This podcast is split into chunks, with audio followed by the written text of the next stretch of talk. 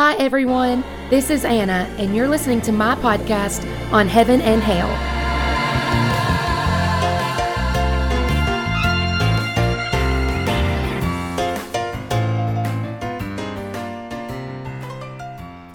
Welcome back, everyone, to the summer reading plan. Today we're talking about Romans chapter 10, verses 1 through 13. It's not a lot of scripture, um, not a lot of verses, and I don't think it'll take very long to talk through what's going on here, but I do think we have a great opportunity to point out a very important Bible study mistake that a lot of us make um, when we read. So let's just say that we've been reading Romans and maybe we missed a couple of days of reading, or maybe we overslept, so we're just listening to chapter 10 on the way to work, or we're reading the chapter really quickly before we go to bed so that we can check read my Bible off of our spiritual to do list. It happens. And it happens to all of us. I'm not trying to shame anyone here for any of those things. I just want to point out something that might happen if we read that way and we're not paying attention. Um, Romans 10 1 says, Brothers, my heart's desire and prayer to God for them is that they may be saved. Who is it that Paul is praying might be saved? He says, My heart's desire and prayer to God is for them that they might be saved. So who's he talking about? Who's the them? Well, of course, it's the law, uh, um, the Gentile. Wait, who is he talking to? I'm sharing this because this is literally what happened to me. Um, I was reading it and then I was like, who is the them that he's even talking about?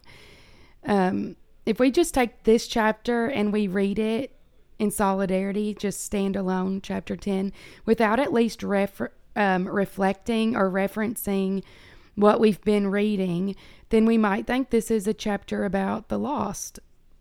In fact, Romans 10:14 is a scripture that's used frequently to persuade the church to take the message of the gospel to the lost. And it's not wrong, and I mean, I guess you could you could even say that this is a chapter to the lost, but it's not the lost as we know them today. Um this chapter is about a specific group of people, and it's about the Jews, it's about the children of Israel.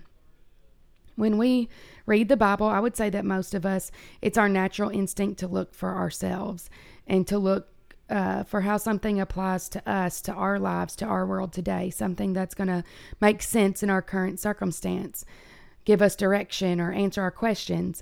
And that's all okay, but that's why we get burnout in our Bible reading because that way of thinking will leave us frustrated because the Bible is not a book about us, it's a book about God. And everything is not going to make sense given our current circumstance. Um, every now and then we get a glimpse of ourselves, and I'll actually point out one of those glimpses tomorrow. But um, one of the most important things we can do in our study, in our Bible study, is to ask, how does what I'm reading fit into God's big story? Remember our essential question from yesterday? Chapters 9 through 11 are all about Israel and their rejection of Jesus. That makes sense because, like 99% of the Old Testament, is all about God's covenant relationship with Israel and how they reject him over and over. And then Jesus comes and he says, They've gotten some things wrong, and Paul is writing these letters and going to these churches and preaching that Jesus is for the Gentiles too. So, another way we could phrase our essential question for this section might be what happens now for the Jews, for the Jewish people? Um, what chapter 10 tells us is that, yes, things are really weird for the nation of Israel right now, but they kind of got themselves into this situation. I love how the New Living Translation reads for verse 3.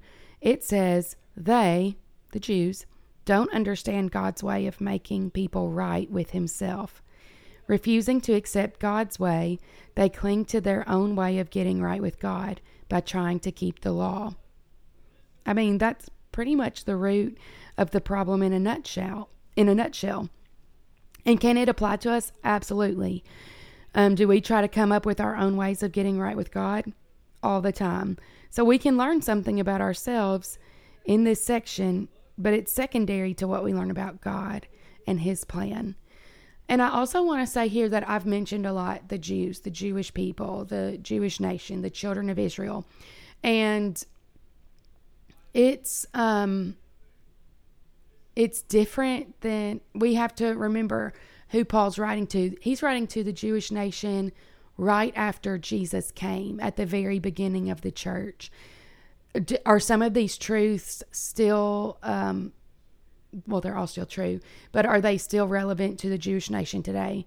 Yes. But um, when we say the Jewish nation, we're talking about today, we're talking about a very diverse group of people. There are people in the Jewish nation who are still, who are Christians, who believe that Jesus was the Messiah. And there are Jewish Christians who have completely forsaken, not Jewish Christians, but there are Jewish people who have completely forsaken the law and everything, and they're just Jewish maybe by birth. So it, that's complicated, but I wanted to clear that up. So, um, we said that we can learn something about ourselves from this section, but it's secondary to what we can learn about God and His plan. So, speaking of that, what do we learn about God in this section? Verse 8 says, What does it, and it's talking about righteousness based on faith, say? It says, The word is near you, in your mouth and in your heart. This is a quote from Deuteronomy, and it actually reminds me of another scripture from the Gospel of John. John chapter 1 says that the Word became flesh and dwelt among us. The Word is God, Jesus, and He dwelt among us, and He dwells in us. He's near us. He's in our mouths when we can when we speak the Word, when we confess um, that He is God, and He's in our heart when we believe in Him. And that's good news for all of us.